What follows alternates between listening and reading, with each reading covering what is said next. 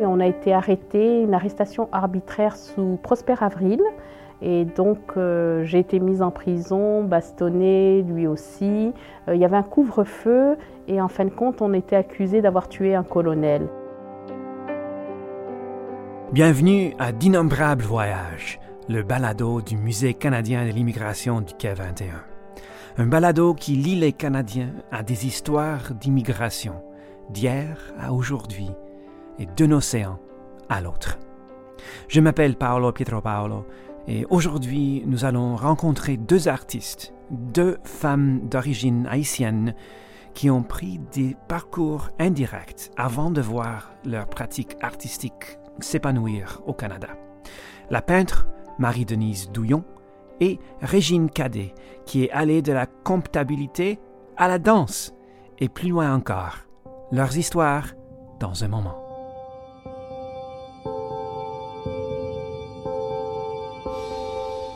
D'innombrables voyages. J'ai vraiment réalisé la force de ce pays. Je trouve qu'il y a eu beaucoup de courage aussi de, de quitter sa famille, son pays, parce qu'il faut beaucoup de courage pour émigrer. La générosité de ce pays, l'ouverture qu'a ce pays. Nous sommes venus ici, le Canada nous a donné le meilleur.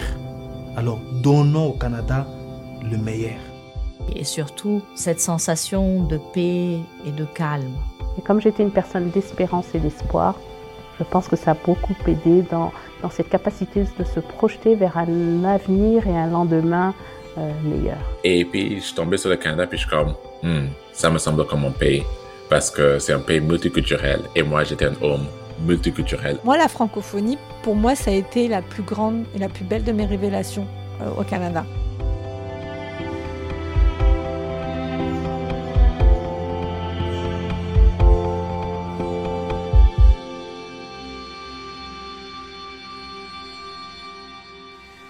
Marie-Denise Douillon est une artiste montréalaise d'origine haïtienne et une véritable citoyenne du monde.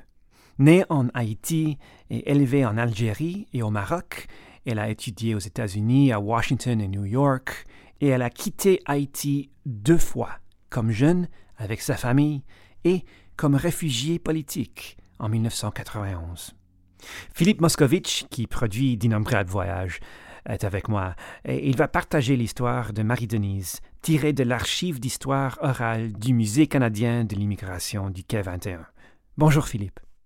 Bonjour Paolo. Marie-Denise Douillon est une vraie citoyenne du monde et j'imagine que cette expérience-là se reflète dans son art. Avant qu'on la rencontre, pouvez-vous nous parler un peu de, de son œuvre? Oui, bien sûr, Paolo. Marie-Denise est une peintre qui crée des œuvres d'art qui montrent, comme vous avez dit, l'influence de divers lieux au monde. On y trouve les influences créoles, africaines et même japonaises. Ah, japonaise aussi. Oui, même si Marie-Denise n'a jamais habité au Japon, elle a passé deux mois à sillonner le pays en 2018 et elle a produit une série d'esquisses au pinceau et, et encre noire, informées par un sens esthétique japonais. Je les trouve assez remarquables. Euh, oh, intéressant. Oui, elle, elle, est une artiste très intéressante et, et, dans son travail, on retrouve des images figuratives, des évocations de femmes africaines, des cavaliers marocains, de l'art sacré, et elle fait souvent incorporer des motifs géométriques aussi. C'est très bon son travail. On a dit que, Marie-Denise est montréalaise, d'origine haïtienne, citoyenne du monde. Parlez-nous un peu de, son parcours. Quel chemin a-t-elle pris pour se rendre à Montréal? Ben, ce n'était pas un chemin tout à fait direct. Marie-Denise est née à Port-au-Prince, en Haïti, en 1961. Mais quand elle avait trois ans, sa famille a déménagé en Afrique du Nord. Pourquoi est-ce qu'ils sont partis? Ah bon, ils, ils fuyaient le régime de, de Jean-Claude Duvalier. Ah oui, le, le, régime répressif de Papadoc. Le père de Marie-Denise était gynécologue obstétricien et sa mère une esthéticienne devenue femme au foyer. Après un court séjour en Algérie, la famille est allée au Maroc, à Casablanca, et c'est là qu'habitait Marie-Denise jusqu'à l'âge de 15 ans. Et, et, et comment était la vie pour une famille haïtienne au Maroc? À, à cette époque-là? Il y avait une petite communauté haïtienne, ils se connaissaient tous, et Marie-Denise était assez privilégiée et était étudiante à une école française. Elle se souvient d'une enfance dorée. Une vie d'une jeunesse très heureuse, hein, je dirais, entre valeurs haïtiennes, couscous, merguez, du riz et pois collés.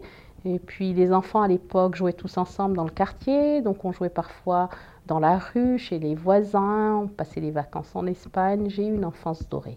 Alors les familles haïtiennes se connaissaient, de part parce que on était peu nombreux. Je pense qu'il y avait à l'époque une douzaine et un peu plus, peut-être une vingtaine de familles haïtiennes à travers tout le Maroc. À Casablanca, on en connaissait deux de familles haïtiennes. Et j'avais aussi des alliés de la famille, c'est-à-dire euh, la sœur de ma mère avait épousé le frère d'un des messieurs qui vivait là-bas, donc c'était comme des cousins éloignés. Et eux ils habitaient Rabat, Rabat étant la capitale, donc Rabat avait plus d'économistes et de gens qui étaient dans la fonction publique. Ah, c'est un, un, petit coin de la diaspora haïtienne que je ne connaissais pas exister. Euh, moi non plus. Et, Marie-Denise note aussi que les étudiants au Maroc avaient l'avantage d'avoir beaucoup de jours de congé. Les fêtes juives, les fêtes musulmanes, les fêtes catholiques. Ah, le rêve. tous les jours de congé. Euh, vous avez dit que Marie-Denise est partie du Maroc à l'âge de 15 ans. Où est-ce que la vie l'a amenée? À New York. Alors, étant partie de la diaspora haïtienne, la famille de Marie-Denise avait des amis et de la parenté dans beaucoup de pays différents. Et, Marie-Denise est venue rester avec une tante à New York, où elle a fini ses études du secondaire et a appris l'anglais. Et est-ce qu'elle était impliquée déjà avec la peinture à cet âge-là? Pas encore, mais elle était bien sûr dans un domaine créatif. Après des études au Maryland College of Art and Design pour apprendre la publicité, elle a fait quatre ans au Fashion Institute of Technology à New York. Ben, c'est une école très connue dans son domaine. Oui, oui, très, très prestigieux. Et, Marie-Denise aimait sa vie à New York. Elle habitait avec sa tante à Brooklyn, mais elle était souvent à Manhattan. Encore le rêve, être jeune à New York. Toute la culture disponible, oh, c'est bien. Oui, et Marie-Denise en a pleinement profité. Et qu'est-ce qu'elle étudiait à l'Institut? Elle étudiait l'illustration et elle avait un but très précis, un but qui était peut-être un petit peu en avance sur son temps. Et donc j'ai fait quatre ans d'illustration parce qu'à l'époque, euh, je voulais créer des livres justement pour des Caraïbéens, des Antillais. Je trouvais que la réalité des livres d'enfants, donc j'ai étudié l'illustration, et puis aussi l'écriture, parce que je trouvais qu'on n'avait pas de livres pour les enfants issus du métissage ou des Caraïbes. Il y avait des histoires pour euh, des enfants européens, des occidentaux, des enfants blancs, et il y avait des, euh, des livres d'enfants pour les enfants noirs américains, qui ne reflétaient pas ma réalité, donc je m'étais dit je vais me lancer dans ça, et la vie m'a amené à devenir peintre. Voilà, je suis artiste peintre maintenant. Mais Philippe, vous avez dit que Marie-Denise n'a pas pris une route directe à la peinture. Qu'est-ce qui s'est passé? Bon, ben, c'est une histoire difficile, mais, malheureusement aussi une histoire connue par beaucoup de monde. Euh, Marie-Denise avait un passeport haïtien, donc quand elle a fini ses études, elle est retournée en Haïti, pays où elle n'avait pas vécu depuis qu'elle était toute petite enfant. Ah, tout un ajustement alors. Bien sûr, mais, c'était aussi un temps excitant. Elle a trouvé du boulot avec une agence de pub et elle décrit l'atmosphère en Haïti à cette époque, à la, fin des années 80. La famille de Marie-Denise est partie lorsque François Duvalier était président. Là, son fils Jean-Claude, connu comme Baby Doc, venait de partir. Et elle dit qu'il y avait un sentiment d'énergie, d'espoir au pays, une, une euphorie. Mais là, il y a eu un coup d'État et Marie-Denise a été arrêtée et emprisonnée pour des fausses accusations. Ah mon Dieu. Oui, elle, nous décrit ce qui s'est passé. Et là, euh, j'avais un ami, on a été arrêté, une arrestation arbitraire sous Prosper Avril. Et donc, euh, j'ai été mise en prison, bastonnée, lui aussi. Euh, il y avait un couvre-feu et en fin de compte, on était accusé d'avoir tué un colonel. Mais il avait aussi un port d'armes illégal. Et il y a eu beaucoup d'arrestations ce jour-là, des journalistes, le docteur Roy avait été arrêté, les gens ont été expulsés hors d'Haïti. Et ça a fait un tel branle-bas parce que peut-être qu'ils ne s'attendaient pas à tomber sur des, Haïtiens qui avaient autant de connexions à l'étranger. Donc mes cousines ici, la famille en France, la famille en Allemagne, tout le monde s'est mis à protester. Et donc on a été relâchés. Euh, arrestation arbitraire, pas de jugement, rien. On a été relâchés et c'est là que j'ai décidé de venir m'établir au Canada. Oh, c'est vraiment affreux. Elle a passé combien de temps en, prison, Philippe? Euh, elle était là, Paolo, pendant un mois.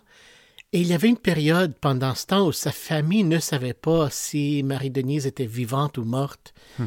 Il, y a, il y a une vidéo sur le site web de Marie-Denise où elle parle du rôle de la création dans sa vie. Et elle dit que pendant qu'elle était emprisonnée, elle a commencé à, à dessiner les autres femmes qui étaient en prison avec elle. Elle leur parlait, elle a appris leurs histoires.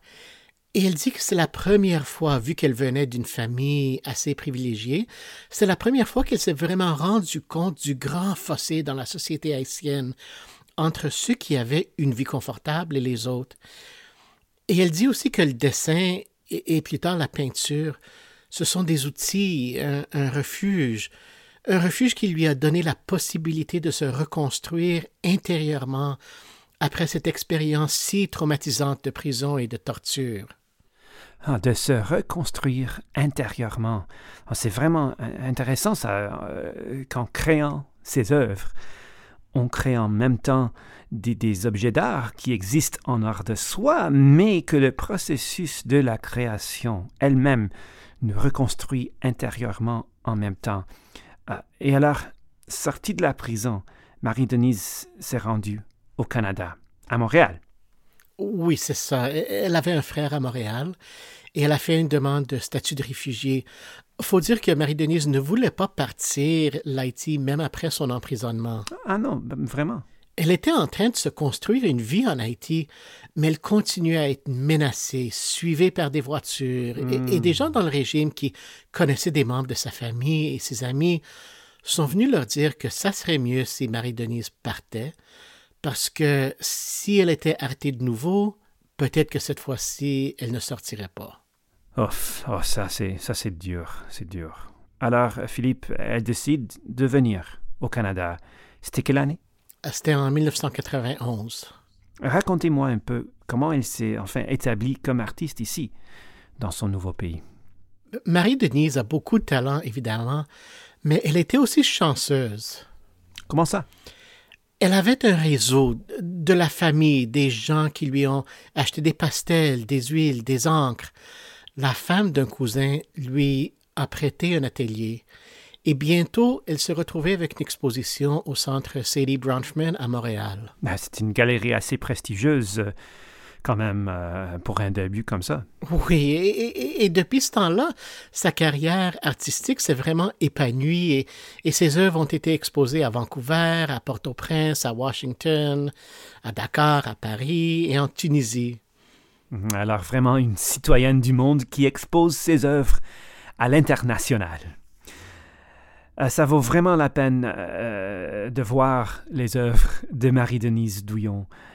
Et c'est facile, il faut tout simplement aller à son site web, c'est mddouillon.com, m-d-d-o-u-y-o-n.com.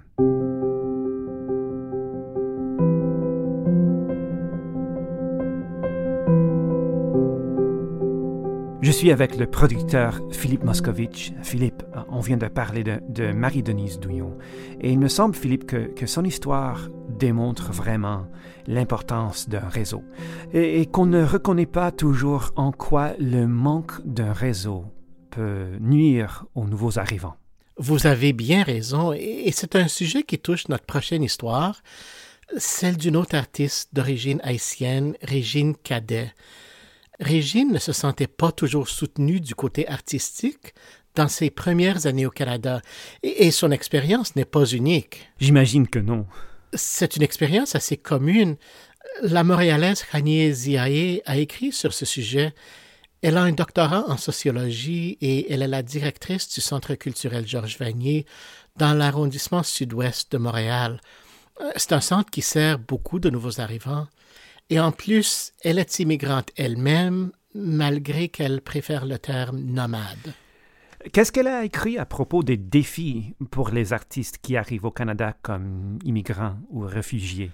Ben, Les, les défis peuvent inclure un manque de facilité de langue, ce qui peut nuire aux demandes de subventions artistiques, et des programmes de subventions qui peuvent, dans les mots de Hanier, enfermer les artistes dans des cases qui peuvent nourrir des clichés et des stéréotypes. Hmm. Donc elle explique qu'il y a une vraie inégalité de chance. Aujourd'hui, pourtant, Régine est la directrice du programme Explorer et créer du Conseil des arts du Canada. Donc, euh, j'imagine que l'histoire de Régine Cadet est une histoire d'avoir trouvé une façon de, de rentrer dans le système et, et de, de, de, surmonter les défis que, que vous venez de décrire. C'est très juste ça. Euh, écoutez, j'ai parlé récemment avec Régine qui venait tout juste d'accepter le poste au Conseil des arts et, et même si elle n'est plus danseuse professionnelle, elle est toujours passionnée de la danse. Et même quand je ne, je ne pratique pas sur scène, à la maison, je suis toujours en train de danser, si je veux être franche, là. Euh, ça, ça, fait vraiment partie de moi. Faut, faut dire que Régine est très animée et c'est possible que de temps en temps, vous allez entendre sa main frapper son bureau près du micro. Signe d'enthousiasme et, et, de passion, aucun problème avec ça.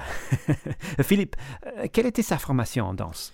Bon, alors, Régine a commencé à étudier la danse comme jeune. Elle était formée en danse classique, en, en ballet classique, et s'est jointe au ballet folklorique d'Haïti qui incorporait des danses traditionnelles. Régine dit que l'approche de la compagnie était vraiment unique, qu'elle créait des ballets contemporains qui incorporaient la danse classique avec ce qu'elle a appelé tout l'univers des danses haïtiennes. Et pour la jeune Régine, la danse représentait aussi l'occasion de voyager. La compagnie est allée au Mexique, à Madagascar et ailleurs. Ah, c'est formidable. Mais, mais comment est-ce qu'elle s'est rendue à Montréal? Est-ce qu'elle fuyait la persécution comme Marie-Denise Douillon? Euh, non, pas du tout. Elle, elle, est venue étudier, mais pas la danse. Mais, mais pourtant, vous avez dit qu'elle était une passionnée de la danse.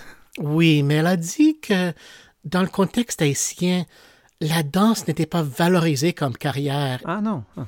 Non, même dans une famille qui était quasiment artistique comme la sienne, et, et alors même qu'elle était membre du ballet folklorique d'Haïti, elle faisait ses études en administration. Et elle est venue à Montréal en 1999 pour poursuivre des études en comptabilité en espérant d'obtenir sa certification comme comptable agréé. Alors, elle est artiste et elle a une tête pour les chiffres aussi. C'est utile, ça. oui. oui, quasiment rare aussi. Oui. Alors, après ses études, elle a décroché un emploi comme administratrice au MAI. C'est un organisme qui existe toujours à Montréal et qui soutient le, le, développement, la création, la présentation et la promotion des arts interculturels. Alors, Régine est devenue administratrice. Qu'est-ce qui se passe pendant ce temps au plan de, de la danse? Elle continue sa formation de danseuse à Montréal et elle est cofondatrice en 2003 de la troupe Expression. Leurs œuvres marient des formes de danse traditionnelles haïtiennes et afro-contemporaines et, et on revient là à la question de l'importance des réseaux. Régine connaissait Montréal, elle y avait de la parenté, elle a visité la ville plusieurs fois avant de déménager, et elle m'a dit qu'elle avait l'appui de la communauté haïtienne de Montréal, une communauté qui aujourd'hui compte à peu près 100 000 personnes. C'est une des plus grandes communautés d'immigrants de la ville. Alors Régine avait un réseau là. Euh, ben oui et non. Elle avait l'appui de sa communauté, mais elle ne savait pas comment naviguer le système de subvention d'artistes. Elle montait ses spectacles elle-même. Et, et, même si la population haïtienne à Montréal est énorme, Régine dit qu'on voyait rarement les expériences haïtiennes représentées sur scène. Et naturellement, moi aussi, je n'ai pas senti cet accueil ou cette facilité à m'imposer ou à amener mon art euh, sur ces scènes-là parce que je ne, je, ne, je ne me voyais pas représenter sur les scènes. Et, et, et, souvent, ces formes plus traditionnelles ou afro, afro-contemporaines sont rares. Et jusqu'à jusqu'à aujourd'hui, euh, elles sont rares sur, sur, sur les scènes, euh, sur les scènes du mainstream, si on veut l'appeler comme ça. Donc, même moi qui, qui connaissais le, les rouages de comment ça fonctionne, comment avoir une subvention et qui avait quand même les contacts, je n'ai jamais vraiment, je me suis jamais proposé et je n'ai jamais eu, je ne sais pas, la, la, la, nécessité d'apporter ce que j'avais sur ces scènes-là. Je, l'ai fait en autoproduction, j'ai loué mes salles, mes salles étaient remplies, mais ça n'a jamais été euh, comme les autres compagnies. J'applique et puis j'attends est-ce que, est que la place des arts va vouloir me diffuser ou encore est-ce que l'agora de la danse se serait intéressée. Euh, il y avait toujours ce, ce, petit côté où je suis pas sûre que je, je j'appartiens à, à, ce monde-là. Donc, euh, c'est vraiment ambivalent dans le sens que je sais comment ça fonctionne, je sais que je pourrais me faire une demande de subvention, mais j'ai jamais cru que c'était possible, vraiment. Philippe, euh, j'apprécie qu'on a plusieurs couches ici. Régine avait le soutien de, de, sa communauté, une communauté surreprésentée. Et comme administratrice, elle savait comment marchait le système de subvention artistique, mais en même temps, elle ne se voyait pas comme quelqu'un qui pourrait recevoir une de ces subventions-là. C'est exactement ça. Et, et aujourd'hui, comme directrice du programme Explorer et Créer, Régine est responsable d'un budget de plus de 100 millions de dollars et elle est très consciente de cette question d'accès. Donc, d'où encore pour retourner, pour fermer la, la boucle, d'où aussi mon intérêt à me joindre au Conseil des arts du Canada lorsque je, je sens cette volonté aussi d'ouvrir les portes à plus de, de formes et à réaliser qu'il y avait quand même une forme de discrimination par rapport à qui se faisait financer et qui, qui ne le se faisait pas. Et, et donc, moi, j'ai envie et j'ai le goût de travailler avec mon rôle actuel pour encore ouvrir les barrières à, à, à toute cette communauté comme la mienne qui, avait, euh, qui, a moins de chances de se faire financer et encore moins de chances de se voir sur les scènes euh professionnelles de la danse, ce qu'on veut. Vous avez entendu Régine dire qu'elle veut ouvrir les barrières. Oui. C'est ce qu'elle fait d'une façon ou d'une autre pendant toute sa carrière. Régine était pendant huit ans directrice générale de la compagnie de théâtre Passe-Muraille à Toronto, et elle a aussi été présidente de TAPA, l'Association torontoise des arts du spectacle. Et pendant ces années-là, elle a introduit des innovations, on, dirait même des changements révolutionnaires. Quel genre euh, d'innovation? Des innovations axées sur l'accès, l'équité, la justice. Par exemple, sous le leadership de Régine, les prestigieux prix théâtraux Dora Mavermore sont devenus non-genrés. Vraiment, ah, c'est tout un changement. C'est un, gros changement. Et, chez Passe-Muraille, elle a introduit des séances en langage des signes pour des publics sourds ou malentendants, des spectacles avec description pour personnes aveugles, et aussi des représentations décontractées pour accommoder la neurodiversité. Elle note que, que, souvent les représentations décontractées sont pour les familles avec jeunes enfants, mais elle croit que c'est important de les rendre accessibles à tous. Ça, ça démontre, je dirais, un, vrai engagement à accueillir le plus grand public possible. Mais j'imagine que, que, ces changements-là n'étaient pas toujours faciles euh, ou même bien reçus. Mais, j'ai posé cette question-là à, Régine, puis elle m'a dit, Paolo, qu'il y a toujours de la résistance à l'interne et à l'externe au changement, mais il faut les poursuivre quand même au nom de l'équité. Et il faut bien y songer pour avoir de bons résultats. Par exemple, pour une représentation en langage de signes, on ne peut pas simplement mettre un interprète sur scène. Il y a beaucoup de conséquences auxquelles je n'avais pas pensé. Il y a encore beaucoup, beaucoup, beaucoup de choses à faire. Et euh, d'où aussi l'importance du financement, parce que ce sont des, des initiatives qui demandent beaucoup de, de support. Quand on parle d'une représentation en, langage des signes, il faut répéter avec des interprètes, il faut, euh, il, faut, il faut traduire le texte, il faut s'assurer que la, la, traduction est la bonne. Euh, il faut euh, s'assurer que l'éclairage, le placement euh, sur scène est, est, correct. Donc, c'est beaucoup d'heures, beaucoup de temps. Donc, c'est comme si on, on, engageait un deuxième casting pour, pour faire le show. Donc, les, les coûts s'accumulent rapidement et il, il faut vraiment le vouloir. Donc, il faut vraiment faire le choix, le choix qu'on veut être accessible. Parce que si le choix n'y est pas, euh, ça va être très difficile de, de l'intégrer dans ses budgets et de faire un choix. Donc, ça pourrait même dire faire moins de, de, de représentation pour justement avoir euh, euh, cette accessibilité-là. Moi, je connais beaucoup de gens qui ont l'idée de faire un événement plus accessible, mais qui pensent à l'accessibilité ou l'équité comme un ajout. Bon, on va faire un live stream, par exemple, sans vraiment penser à, tous les aspects ou consulter les communautés affectées. Oui, c'est vrai, on peut voir, c'est clair quand l'accessibilité est une idée après coup. Oui, et, l'autre chose, c'est que l'intention ne suffit pas. Et, il faut aussi une consultation parce que les communautés ne sont pas monolithiques. Il faut les consulter et il faut aussi comprendre qu'on a beaucoup à apprendre. Donc, des fois, on, met en place des, programmes. Il y a une partie euh, de la communauté qui est, qui est contente et une autre qui ne l'est pas.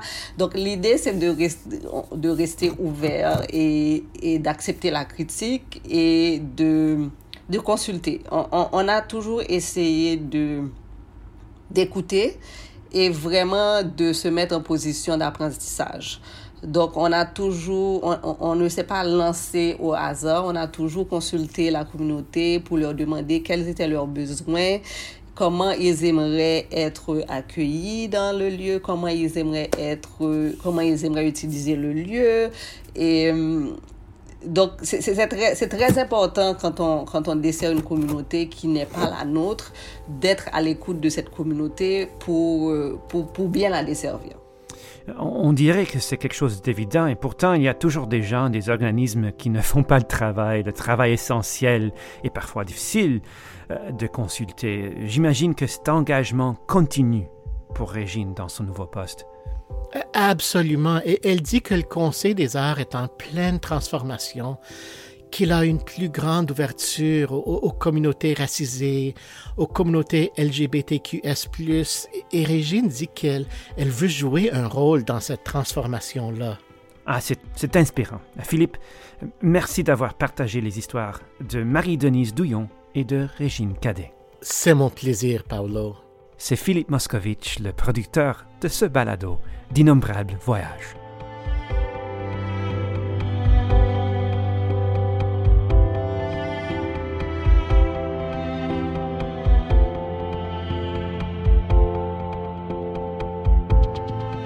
Si vous souhaitez entendre plus d'histoires comme celle-ci et aider de, nouveaux auditeurs à découvrir notre balado, assurez-vous de coter notre émission ou de laisser un commentaire.